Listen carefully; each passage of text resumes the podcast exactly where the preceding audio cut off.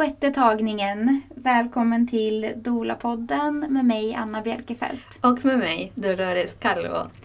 Äntligen ska vi spela in det här avsnittet som vi skulle spela in för en vecka sedan. Och eh, avsnittet handlar om någonting som kallas för free birth. Eh, också kallat självständigt födande eller oassisterad förlossning. Och eh, dagens gäst är Joanna, som är en kvinna som har fött själv hemma utan medicinskt utbildad personal. Och eh, ja, det ska bli jättekul att träffa henne och eh, det känns ju jättekul, Dolores, att du är här idag. För det mm. var så länge sedan vi sågs. Ja, verkligen. Vi är ganska trötta på eh, corona och vi vill eh, börja ses och hänga igen. Eh, vi gör det lite smått och eh, vi spelar in podd här i Dola-studion för vi kan hålla lite distans och eh, ja... Jag känner mig faktiskt inte Och inte pussas och sådana saker. Nej, vi undviker att pussas. Men ses kan man ändå göra. Det är ingen som har förbjudit oss. Så lyssna nu allihopa på Joanna.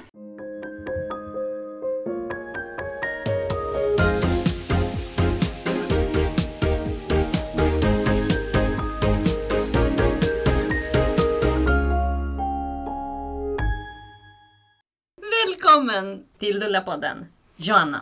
Yes. Kul att du är här. Jättekul. Ja, varmt välkommen. Mm. Eh, ska vi börja? Mm, vi drar Direkt igång. På en gång. Mm. Mm. Vill du presentera dig? Eh, ja, fint att vara här. Tack för inbjudan.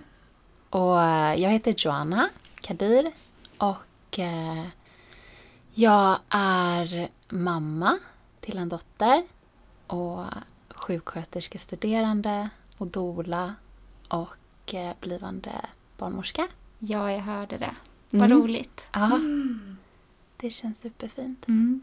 Vilken termin är du inne på? Äh, trean. Mm. Så det är full fart. Och hur gammal är din dotter? Två nu i sommar. Två år? Mm. Mm. Ehm, vad tänkte jag på? Nu berättar du lite om vad du sysslar med, men hur kom du in på att jobba med det här som du gör nu, eller studera dolandet och födandet? Ja, det var när jag var gravid första gången, eller andra gången då, för tre år sedan. Och fick en bok av min vän som var skriven av en annan kvinna som ni har haft som gäst här, Kristina Törner. Mm. Och då hade jag ingen aning om att hon var svensk eller något sånt. Men jag fick den här boken av min vän i alla fall och läste den och blev väldigt berörd av den.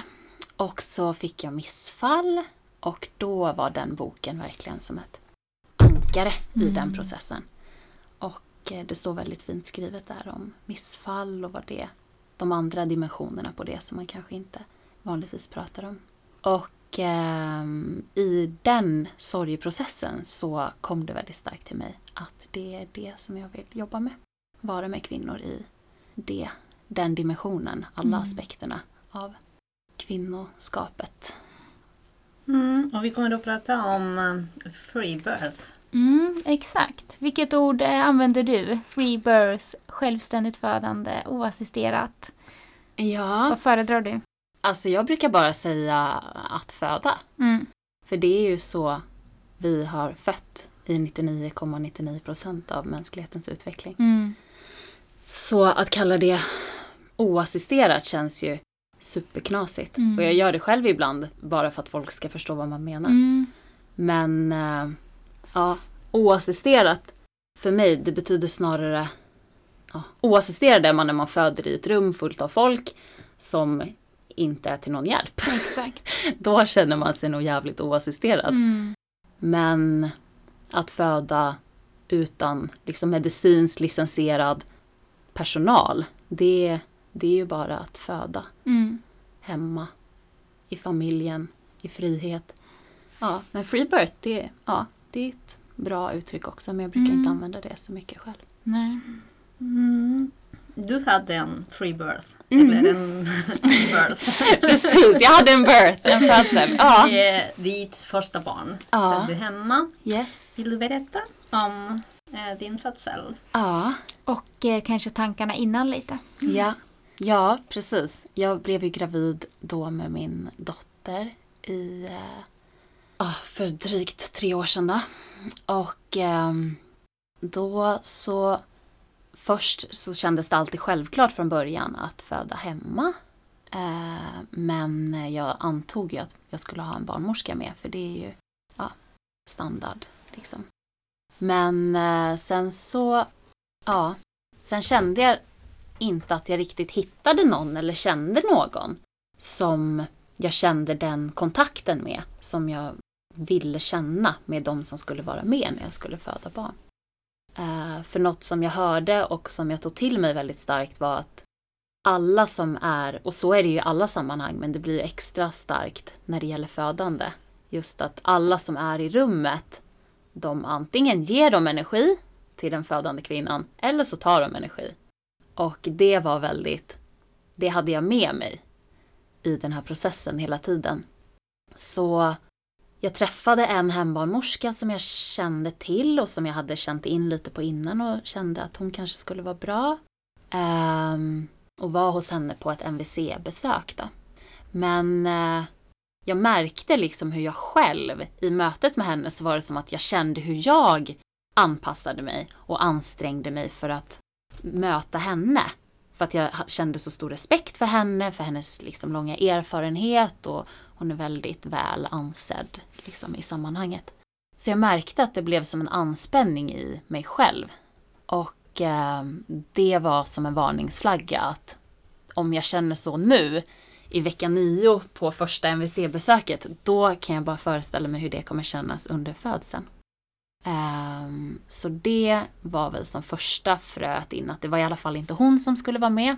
Och då kunde jag liksom inte komma på någon annan, och jag kände ingen person som, jag, som kändes rätt helt enkelt för det. Och uh, då hörde jag om en annan kvinna som hade fött liksom hemma bara utan personal. Och uh, då sa jag till min kompis att wow, det var ju, för det var hon som, en kompis då, som berättade om det för mig. Och då tänkte jag att wow, vad häftigt liksom. Så kan man ju också göra. Jag hade aldrig ens tänkt på att man kunde göra så. Eh, men ja, det var ju den här kvinnans andra barn då. Så att, då tänkte jag väl att ja, men det kanske man kan göra nästa gång eller så. Men det är väl skönt att ha någon med första gången. Men sen gick det lite tid och jag, det liksom stannade kvar i mig på något sätt, den tanken. Och den växte och det började kännas mer och mer som att det kanske är det som är rätt för mig. Och under tiden då så kom jag i kontakt med flera andra kvinnor som hade fött så här, som var gravida, som planerade att föda så här. Och eh, ja, det bara kändes mer och mer rätt. Och det kanske kändes rätt redan från början, men det var som att rädslorna skalades av och som att jag ändrade mitt tankesätt, ingången till det, mm. som gjorde att jag kunde, ja, kunde landa i det till slut. Hade du en partner som du delade det här med? Ja, det hade jag. Mm. Eh, mitt barns pappa då. Mm, vad tänkte han? Han, ja, men han, var, han var väldigt stöttande. Som ju är rimligt, tycker jag. Mm. Att stötta den kvinnan i hur hon vill göra. Men eh, det borde ju vara bare minimum. Men det är ju exceptionellt idag. Så ja, men han var väldigt stöttande. I början kanske han tänkte liksom att ja, men det kanske vore skönt att ha någon där bara för också praktiska saker, typ fylla poolen och mm. ja, sådana grejer. Det var också hans första barn? Eller? Ja, precis. Ja, det var bådas första barn. Uh, men uh, ja, nej, men han var, han var med på det liksom. När jag, det var tydligt att det var det jag ville, så, så accepterade han det och tyckte också att det kändes väldigt häftigt och spännande att få verkligen ta hela vårt egna ansvar. Så han gick också in i det och förberedde sig på sitt sätt och läste också egna, eller speciellt en egen bok då, som är för pappor. Mm. Som han tyckte väldigt mycket om och som ja, gav honom redskap i hur han skulle kunna stötta utan att försöka fixa. Utan bara, bara stödja liksom, och se vad det var som jag behövde. Mm. Mm. Det tror jag är ganska viktigt att liksom fundera på, för att det är lätt att, min upplevelse är att många partner under födseln vill, ge, vill liksom fixa saker och lösa, och saker som blir konkret blir ofta lättare att liksom ta på, typ så här. var kan man parkera och vilken väg är snabbast och hur läser man av C T G och mm. sådana saker. Eh, och att många upplever nog det i sina relationer också. Mm. Liksom att om man stöter på ett problem så är den ena mer okej, okay, men nu ska vi lösa det här. Och den andra behöver bara höra att ja, men jag fattar. Mm. Liksom. Eh, och det kan man tänka på även när man förbereder sig inför en förlossning mm. och under födseln också. Mm. Att liksom, ibland kan det vara mer än perfekt liksom, mm. att bara ha någon som man kan luta sig mot. Yes. Som inte mm. behöver så här, okej, okay, men det är jätteont, då måste vi tänka på smärtlindring. Utan liksom, jag ser att du har det tufft nu, mm. liksom, du grejer det här. Mm. Mm. Ja, verkligen. Och det gjorde han verkligen väldigt bra. För det kände jag under hela, under hela födseln. Det var som att jag bara kunde, jag var liksom i en helt annan universum och reste i någon djup trans, och när jag liksom vaknade till lite ur det mellanverkarna och bara öppnade ögonen, så satt han där mitt emot mig på andra sidan utanför poolen då, och bara tittade på mig mm. och hade ja, bara en sån djup närvaro, och jag kände aldrig under födseln minsta rädsla eller tvivel från honom på att jag skulle fixa det här. Mm. Och det märker man ju som doula, och tänker jag att den liksom doula-kunskapen kan ju många partner också ta till sig. Att ibland kan det räcka med att man bara tittar på varandra. Liksom. Att man inger en trygghet och ett lugn. Yes. Jag tycker att den ögonkontakten som man kan få med kvinnor de föder är ju så häftigt att se vilken stor skillnad det kan göra. Ja, mm. mm. oh, jag riser. Jag verkligen riser när jag pratar om så här konkreta grejer. Ja, ja, det är starkt. Mm. Väldigt starkt. Som ett ankare liksom, ja. i, i den här jordliga världen som vi lever i här. Mm. När man reser i födandets ja, rymdresa. Mm. ja. Och hur förberedde du dig inför förlossningen? Ja, jag försökte ta det lugnt, som lugnt jag kunde, och äta god näringsrik mat från jorden, och odlade på min kolonilott, och ja, tog det väldigt lugnt. Tog hand om dig? Ja, tog hand om mig. Och eh, det var väl den förberedelsen som jag kände att jag behövde.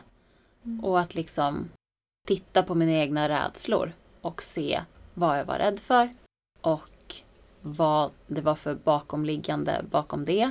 Och ja, liksom jobba igenom de rädslorna som fanns um, för att kunna, ja, kunna gå igenom det som behövde gås igenom helt enkelt. Mm. Så det var mer, det var nästan bara inre förberedelser. Det var inte så mycket, så mycket annat. Jag vet inte vad, hur man brukar göra, men, men det kändes rätt för mig. Mm. Jag gick inte på några M V C eller sådär. Mm, tänkte på vilka saker tänkte du var viktiga att förbereda? Men tänkte på att ni skulle ta hand om mm. allt det praktiska också. Ja. Alltså vilka praktiska saker mm. som vi förberedde? Ja, köpa en pool. Det kan man ju hyra också, men vi, jag behövde en liten annan modell, så då valde jag att köpa den. Och typ ha många rena handdukar. Köpa en extra stor kastrull. Mm. Så tänkte du på föda, hem, äm, föda i vatten? Ja, jag trodde nog aldrig att jag, mm. eller jag kände mig ganska säker hela tiden på att jag inte skulle föda i vattnet. Mm. Men jag ville ha poolen mm. under tiden. Liksom. Det var mm. bara en känsla jag hade att det inte skulle bli i vattnet. Och det blev det inte heller. Men, mm. ja, men ja. Den var fantastisk, den här poolen, att ha under verkarna. Jag var nog i den ja, säkert tio timmar. Mm. Som avslappning och smärtlindring. Ja, smärtlindring och typ bas. Mm. Mm. det, var, det var där som jag, ja, det var typ enda stället som jag ville vara på. Mm. Så den var väldigt fin. Mm. Mm. Jag tänker det här som du nämnde med rädslor, att få syn på dem. Mm. Var det liksom många av dem som du kände kom liksom utifrån, att det var andra som hade projicerat? Alltså det var nog både och. Eh, men ja. Abs- ja, säkerligen var det allra mest utifrån. Uh, jag kände mig inte så där jätterädd. Det var inte så många rädslor. den egentligen största är väl den mest fundamentala, som är att jag, jag vill tänka om mitt barn dör eller om jag dör. Uh, ja, barnet var väl det som jag mest tänkte på. Då min man kanske tänkte mer på båda. Mm. Men uh, ja, så den, den var jag med väldigt mycket. Den mm. fick jag verkligen jobba med. Och vad gjorde det? Jag kände att, eller ja, jag landade på något sätt i, eller den tankekonstruktionen som jag liksom eh, tittade på eh, var ju att Um, jag menar att om, säg, att, säg att, mitt, att det står skrivet för mig på något sätt i mitt öde att mitt barn ska dö. Att jag ska uppleva att förlora ett barn eller att föda ett dött barn. Um, hur skulle jag då vilja att det skedde? För att det sker ju överallt, hela tiden. Det sker på sjukhus, det oftare än i hemmet, och det sker över hela världen för kvinnor ur alla olika, oavsett hur man har levt så sker det. Sen finns det såklart vissa saker som är, ökar risken, men det kan verkligen ske av helt omöjliga att förstå anledningar. Och då kände jag väl att ja, men hur skulle jag vilja då att det, att det skedde, under vilka, i vilken situation, eller hur skulle jag, vilket scenario? Och då landade jag i att ja, men om det, om det är så att det ska ske för mig, då vill jag att det ska få upp, att det ska ske på ett sätt där jag får uppleva den situationen. Mm. Och vad det än skulle ha för liksom, upplevelse. Och då vill jag att det ska ske i mitt hem, där jag får vara med det. Där jag får se mitt barn, hålla mitt barn och känna allt det som jag behöver känna i det. Och inte att någon i vitrock ska ta mitt barn och klippa, klippa barnet ifrån mig, eller slita barnet ur mig och springa iväg med mitt barn och liksom försöka ja, återuppliva barnet och komma tillbaka och säga att nej, det gick inte. Liksom. Så det var, ja, det var verkligen en stor, stor del av processen att landa i det och att känna mig så trygg i det, så att om ja, Ja, men bara att få känna mig så trygg i beslutet att ja, om det värsta tänkbara som jag skulle kunna föreställa mig skulle hända, ja, då, då var det så här som jag ville att det skulle ske. Och det är det som jag tänker är det viktigaste för alla. Att oavsett vad man väljer så behöver det kännas så rätt in i, in i roten på något sätt. Jag tänker att en del av den här förberedelsen också låter som att det var att du hade, hittade några andra som också planerade att föda hemma på ja, det sättet. Ja, vi hade som en eh, liten mamma, hem, hemmasnickrad mammagrupp av sju, sju kvinnor. Då, som vi, ja, det var lite, några kände varandra sen innan och så kom det in några vänner. Sådär. Så det var ju väldigt fint. Och alla, alla utom en eh, födde hemma. Då. Mm. Och flera som födde också utan, eh, utan personal. Mm. Det, var, det var ju stort stöd. Och det var någon som födde innan dig. Mm. Alltså att du kunde ta del av ja, ja, precis. Det var ju, det var ju typ fem som födde innan mig faktiskt. Okay. Varav en av dem så var jag med när hon födde. Nej. När jag själv var höggravida. Okej, okay, nej, då får vi det. Jag tror att jag var i vecka... Ja, precis. För det barnet, hon fyllde precis två nu förra veckan. Så då var jag väl i vecka trettiotvå eller något. Och ja... Och de, de födde, eller den här kvinnan då, min vän, hon födde också hemma med bara sin man då och mig. Aha, wow. Och våra bebisar då, min i magen och hennes mm. på väg ut. Och du stöttade henne ja. eh, under hela ja. födseln? Mm. Ja, det var, väl, det var väldigt speciellt. Jag fick, vid ett tillfälle så fick jag verkar också. Ja, jag tänkte säga det. Ja, mm. det smittar liksom. Mm. Så det var väldigt Gått starkt. Mm. Ja, det vart väldigt starkt. Så då fick jag gå och lägga mig och vila lite på soffan. Och, och sova en liten tupplur. Och så kom jag tillbaka och då var det full Din fart. Din livmoder började också jobba lite. Ja, mm. men det var inte dags än. Så det, det mm. var... Mm. Mm. Men jag är nyfiken att höra om födseln. Ja, själva. Mm. Hur drog det igång? Det började... Ja, det var också ganska... Ja, det är ju alltid speciellt. Men jag var i vecka... typ fyrtioett plus något, mm. ja, typ fyrtioett-ish. Men du hade koll på ett visst B F-datum liksom, för att vissa är så här, ja, att man bara, nah, men... alltså jag, jag ville inte, från början så var jag såhär, nej men skit i det. Mm. Men eh, just för att jag inte ville känna mig så styrd utav det och alla rädslor som flyger runt i det kollektiva kring, kring de här väldigt specifika datumen mm. som tydligen är superviktiga. Och eh, så jag, jag ville inte fokusera på det alls. Men när man går, man behöver ju ändå gå en gång i slutet på graviditeten till M V C för att få det här graviditetsintyget till Försäkringskassan för att få föräldrapenningen. Och då så räknar hon ju ut det också. Så då, jag visste ju vilket datum det var, men jag liksom struntade i det mm. kan man säga. Eh, och litade på att min bebis skulle födas när hon var redo. Men... Eh, ja, precis. Och då var jag i vecka fyrtioett ungefär och hade precis varit och hälsat på en annan mamma ur den här gruppen som hade fött sitt barn hemma då prick två veckor tidigare. Så hon, det var hennes två veckor dag då efter förlossningen, så jag var hälsade på henne och hon ville gå ut. Det är en liten promenad i skogen precis bakom huset då. Um, så då var jag med henne och sen så åkte jag hem och hade en jätte lugn kväll för första gången på, det hade varit så här lite mycket där i slutet på sommaren, så jag bara hade en jättelugn kväll och så här, typ gjorde fotbad och typ filade fötterna och så här spakväll mm. och sen så då skulle jag och då barnets pappa gå och lägga oss och eh, han vände sig precis om och bara var så här, gud jag är så himla trött, förlåt men jag måste bara sova nu. Så då vände han sig om och skulle somna, släckte lampan. Och så hörde jag liksom hur det lät, bara ett knäppljud. Så jag bara tänkte bara, fan det var vattnet. Nu gick vattnet. Så jag ställde mig upp för att se om det skulle börja droppa. Men det gjorde inte det. Och så kändes det som att jag kände på magen och den kändes mjukare på något sätt. Men jag var så här, nej men gud jag inbillar mig ju bara. Så då la jag mig ner igen. Och då kom en verk som var... Jag hade ju haft lite förverkar och sådär. Men det var, det var inte så... Hade inte varit så mycket. Och då kom en som jag kände att... Ja, men den här menar allvar. Och då började det rinna ut i sängen då. Så då, ja, då sa jag bara att... Nu, nu jävla går vattnet. Och han blev ju helt... Han bara... Nej men gud, du skämtar. Så jag bara... Nej. Han bara, vad fan gör vi nu då?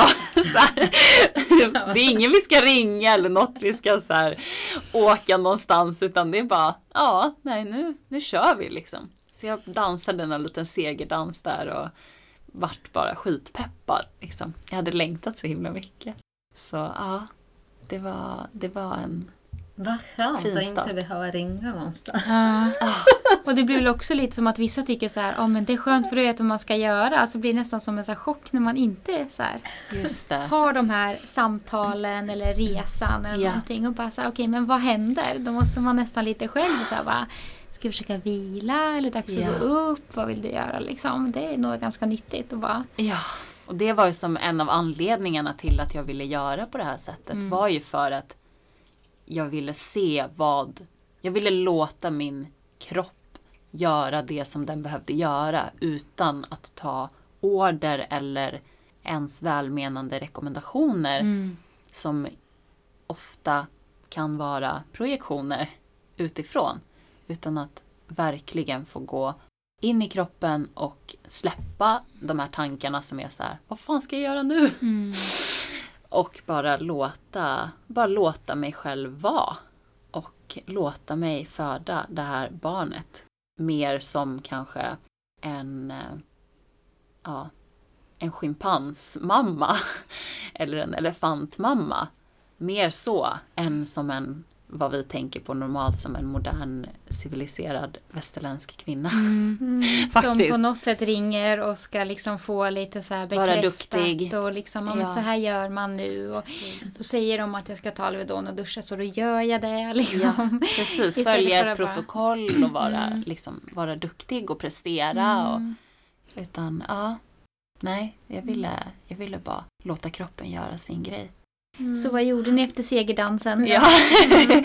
Efter segerdansen så eh, gick då eh, pappan och eh, började fixa med poolen. Och jag eh, var ju skitpeppad på de här verkarna som började komma. Väl, de kom ganska full on redan från att vattnet gick där. Och eh, ja, det kändes som att nu händer det liksom. Och eh, så då låg jag väl på soffan och vilade. Jag hade hörlurar i för den här poolpumpen låter ju ganska högt. Mm. Så jag bara hade hörlurar med musik och hade två... Två superfina låtar som spelades på repeat. De här två låtarna. Så här. Kan man fråga vilka låtar? Det är en sångerska som heter Ajit. Hon stavar A J E E T. Mm. Och en av låtarna heter Haseya. Och en heter något annat. Den är också superfin. Jag kommer inte på vad den heter just nu. uh, och ja, en parentes till det är att hon var sen... I, hon är typ irländsk tror jag. Och hon var i Stockholm och spelade sen då typ ett år, när min dotter var ett år. Så då fick jag biljetter och var och såg henne. Och när hon spelade de här låtarna, då var det bara total eh, healing och gråt, eh, Gråtfest. gråtsession som var, ja det var väldigt fint. Nu är det inte riktigt lika känns, alltså när jag hör dem, för nu har jag hört dem mm. ganska många gånger efter det. Men det är mm. hela, hela...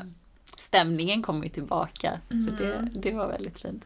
Men så det var mer så här in i, in i mig själv och bara kände att jag njöt av de första verkarna. Eller de första timmarna där egentligen hela natten. Det var verkligen njutningsbart. Och det kändes som att jag, jag kände att bara, men fan, det här, det här, jag äger ju det här.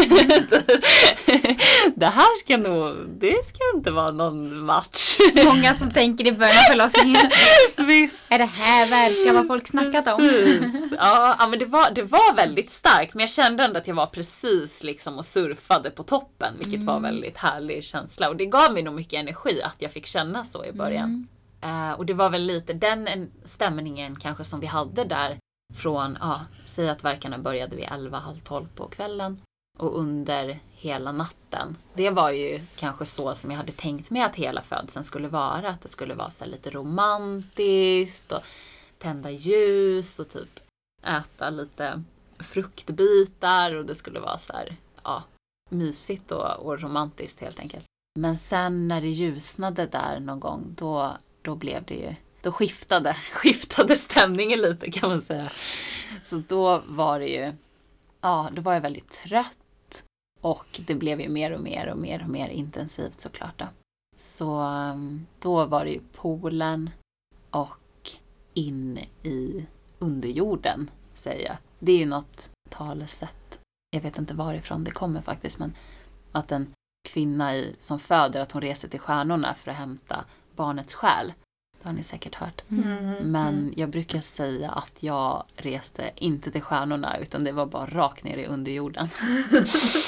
um, Häftigt då. Ja, det var, ja det, var, det var ju intensivt liksom. Så det, det, går, ja, det är svårt att ens försöka beskriva den upplevelsen.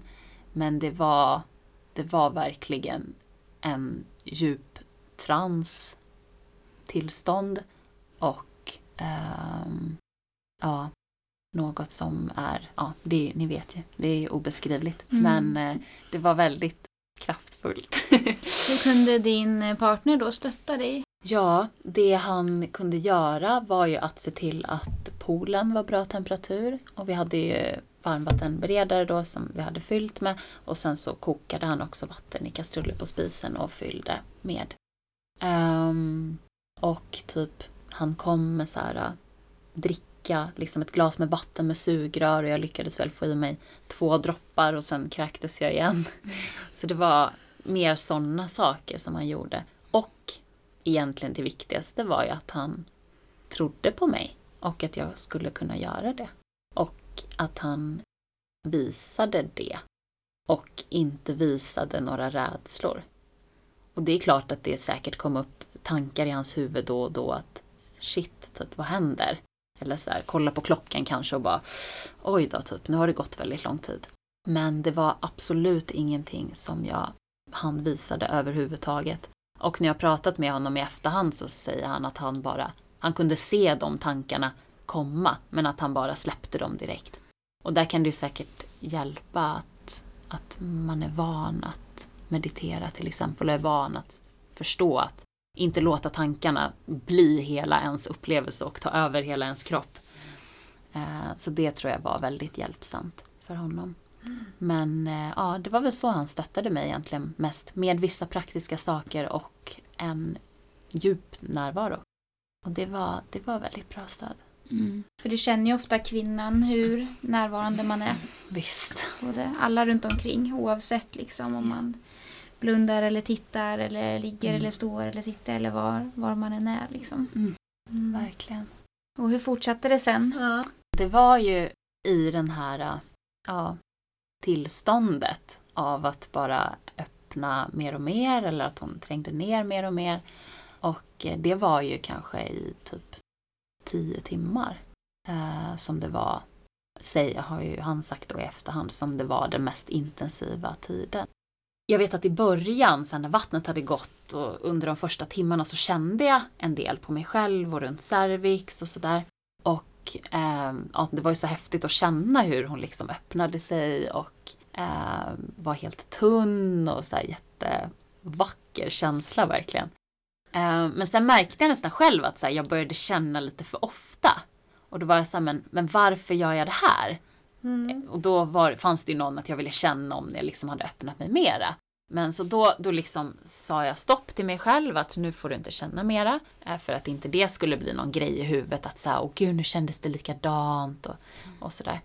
Men sen så då när jag var någon gång, många timmar senare i den här djupa transen. Så vid något tillfälle så vet jag att jag kände efter. Och då kände jag liksom huvudet långt inne men ändå att jag kände huvudet.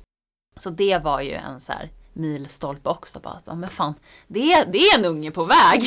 Det är inte bara helt helt, um, helt uh, mörkt och smärtsamt och i onödan, utan fan, hon är på väg. Mm. Så det, det var ju väldigt starkt och, um, och så. Och så kände jag någon gång igen, vet jag, och då var det som att hon var liksom nästan helt, eller inte helt utdrag, men att jag kände huvudet innanför, innanför ja, blygläpparna då. Mm. Så det, det är sådana punkter kommer jag ihåg när jag bara, det kändes ju väldigt fint såklart. Mm. Mm. Hade du någon uppfattning om tiden? Som... Nej gud, jag hade verkligen inte det. Nej. Det var ju i augusti, eh, så, men vi hade ju hängt upp liksom över fönstren och sådär. Så det var ju inte som att sol, att, men man såg ju att det blev dag mm. och att det strilade in ljus och sådär. Så det var ju, gav ju någon form av tidsuppfattning, men det var ingenting som jag, gud jag var så... Jag var inte i den dimensionen att jag undrade vad nej. klockan var. Liksom. Mm. Nej, nej ja, du säger att du bestämde dig att stoppa med mm. den här undersökningen. Ja. Som att din, dina rationella tankar var, verkligen... Ja, du lyckades med att ta bort dem. Ja. Och gå in djupt i det här. Ja. Det, är, det är imponerande. Ja. Ja. Verkligen. Ah. Och det är så viktigt också mm. att påminna kvinnor om att våga det. Liksom. Att man har svaren inom sig. Och att den största utmaningen är ofta att stänga av de här rationella tankarna. Och det är mm. det som är liksom lite nyckeln till att låta kroppen arbeta. Visst. Men jag undrar också om, om det går att göra det. Om man... Föder eh, på sjukhus? Nej, men såklart inte. Nej, men jag menar även hemma. Om det är... andra personer utom än sig. Alltså, mm. om man inte är ostörd. Mm. Jag tänker nog att det kan göra det. Absolut kan göra det. Men det blir nog svårare. Mer utmanande. Mm. Ehm, för jag funderade på det när du sa att nej, men jag kände inte att det var någon barnmorska som jag ville ha med. Funderade du liksom på att ta med någon vän eller någon doula eller någon? Ja, det funderade jag såklart också på. Men jag kände att dels... så kändes det som att alla jag pratade om det här med hade mer rädslor än vad jag hade. Mm. Och det ville inte jag bjuda in nej, i rummet. Nej. Utan det jag ville i så fall var ju att ha någon som skulle vara ännu lugnare än vad jag var. Jag mm. kände mig faktiskt väldigt lugn mm. innan också. Jag var inte orolig. Och jag kände hela tiden en stark kontakt med min intuition. Och jag kände att den sa till mig att det skulle gå bra. Mm. Eh, plus att jag vid sidan av det kände mig i alla fall teoretiskt påläst om olika komplikationer som skulle kunna uppstå och vad jag skulle göra då. Mm. Eh, och det är ju faktiskt väldigt få riktiga nödsituationer där man verkligen behöver åka till sjukhus och typ göra akutsnitt. Och jag kände mig trygg både intuitivt och mentalt på att om något sånt skulle uppstå att jag då skulle känna det och kunna avgöra om vi behövde åka. Mm. Så det, ja, det var ju en... Och alla dina vänner hade små bebisar. ja, men, ja men typ, faktiskt. De som, precis, de alltså enda de, som jag kanske kände ja, skulle vara aktuella kandidater mm. hade ju små bebisar eller var... Ja. Alla har ju, man har ju så mycket i, i livet liksom. Alla är ju så uppe i sitt. Och det kändes bara som att det... Nej, det var så här det skulle mm. vara helt enkelt. Mm. Men du gick upp i poolen. Mm. Var det innan krystvärkar eller hur? Det var... Alltså jag hade ju ändå gått upp och ner i poolen lite grann sådär. Men det var ju absolut den som var, som var nästet. Och jag hade en så här... Vi hade väldigt högt i tak och bjälkar i taket. Så då hade jag hängt en så här jättelång rebåso. Wow. Eller man kan ju ta vilket tyg som helst. Och hängt liksom över bjälken i taket. Som häng, så den hängde rakt ner i poolen som jag liksom... höll i så här och, och bara ja, höll mig i svingade mig i lianen där i min lilla djungel. Så ja, nej men precis, så då kom jag upp ur poolen tror jag när jag kände huvudet eller så där. Och det är också intressant när jag försöker berätta om det för att tidslinjen den är ju väldigt, eftersom jag inte var i det tillståndet att jag räknade linjärt vad som skedde så så är det ganska liksom grötigt eller så här. Allt är bara ihopblandat till en härlig härlig gryta. Men eh, precis, jag kom upp i poolen och hade känt huvudet och det kom liksom närmare och närmare.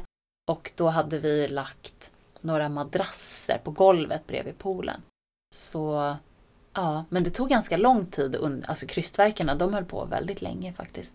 Uh, jag vet inte ja, jag vet inte hur länge men, men det kände, där kände jag också så här bara, men gud vad lång tid det tar för henne att komma ut, för då i kryssningen, då piggnade jag ju till på något sätt mm. och blev mera fokuserad och kom ur den här djupa, djupa, djupa meditativa transen och mer bara, nu jävlar, nu gäller det mm. nu kommer hon komma ut. Adrenalin.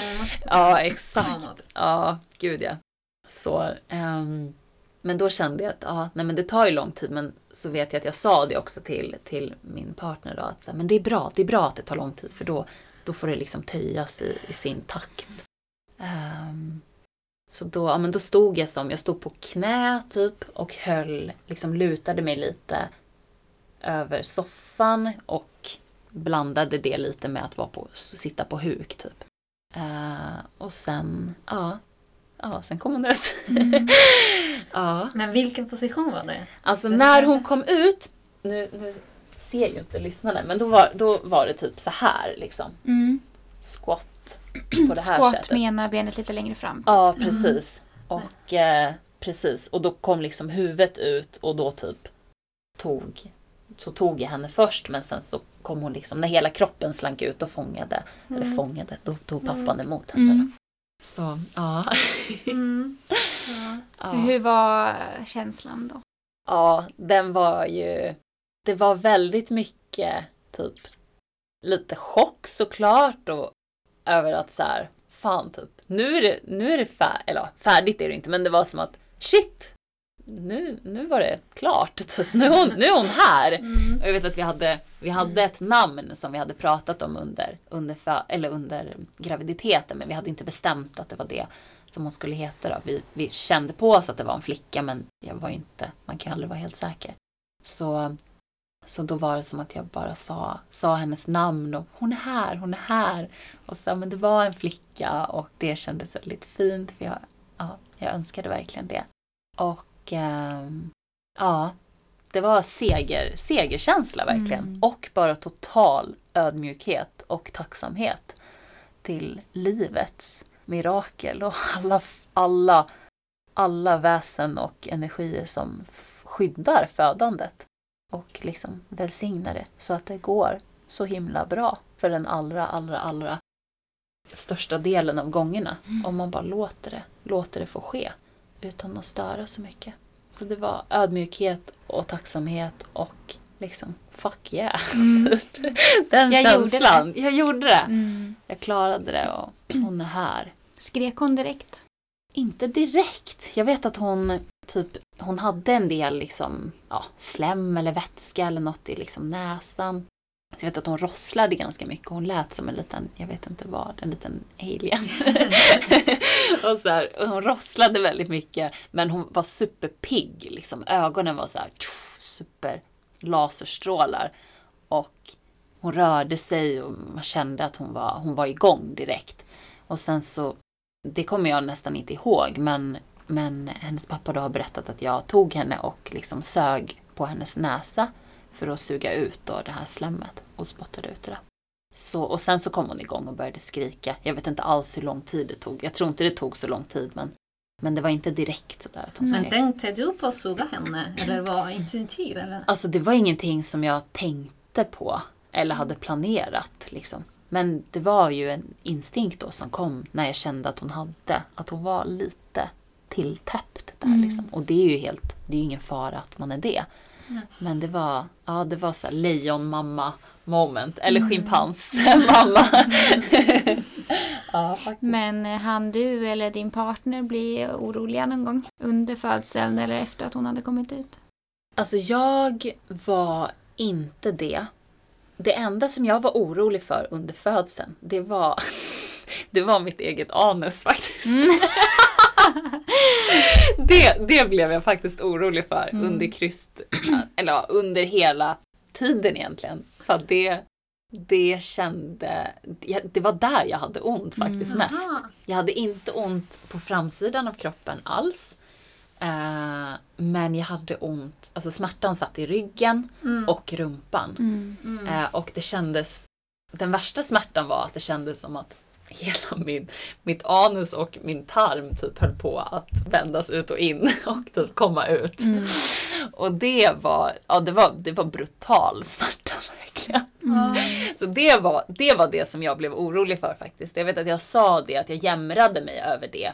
När jag var i den här mest intensiva fasen så vet jag att jag sa det, sa det att så här, men gud, jag har så ont i rumpan. Mm. Och att min partner då, att hans Han sa det att så här, men du kommer bara behöva få ta igen, du kommer bara behöva ta ta dig igenom det. Du har ont i rumpan. Okej, okay, men du behöver du behöver bara släppa det på något sätt. Det var det var ett tillfälle under födseln som han så här spände ögonen i mig och bara så här, skärp dig.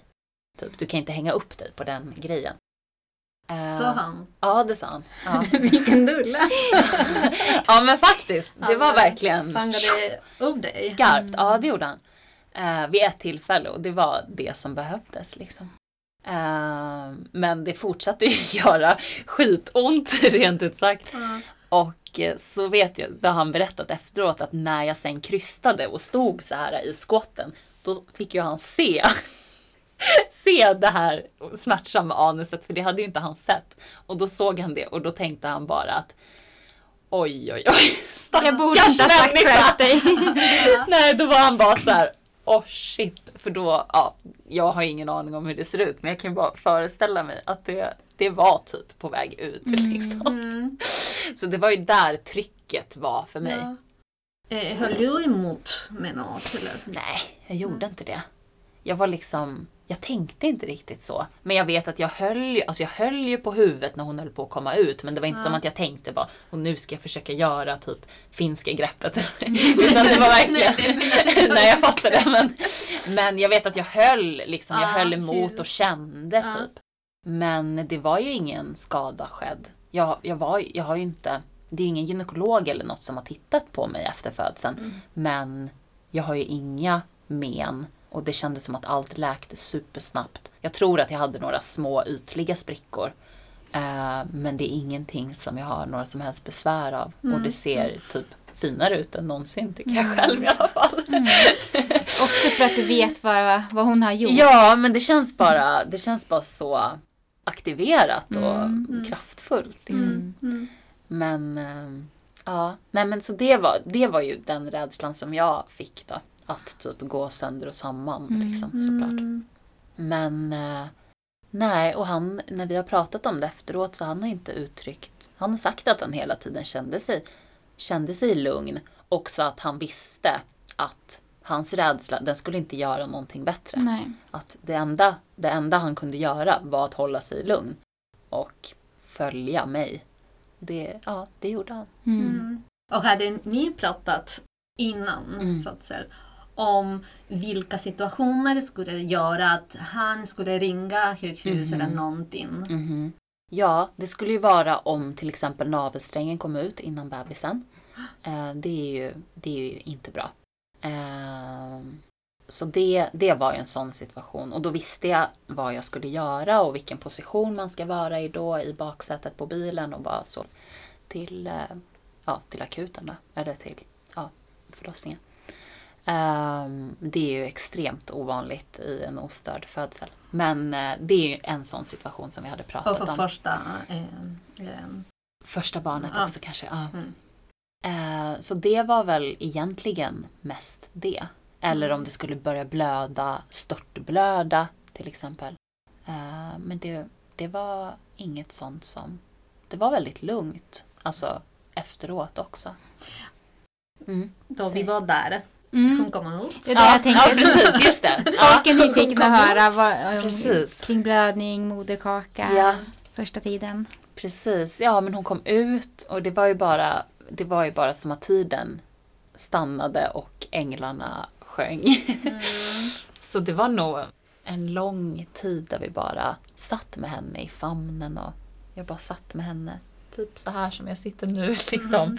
Eller mer så här och bara... Pff. Och höll henne i famnen och bara var med henne och mötte hennes blick och fick se vad det var för liten, för liten krabat som, som man hade skapat. Så det var ju väldigt starkt. Jag är så glad att det fick vara bara ostört. Och att jag bara fick vara med henne där och hon fick se oss och att vi bara tittade på henne. Och inte liksom sökte någon annans blick. Eller, eller liksom att det var någon som skulle vara där och peta och störa. Eller försöka klippa något om man skulle behöva försvara sig. Utan att det bara fick, det fick bara vara. Precis så som, som jag ville ha det. Och som jag tror påverkar oss. Liksom i relationen och i resten av livet. Hur det är i början när vi kommer ut. Sen är inte det sagt att om det blir jobbigt eller så som man inte ville att det är kört på något sätt. Mm. Men det påverkar ju. Det, det känner jag mig väldigt övertygad om. Så det är jag otroligt tacksam för.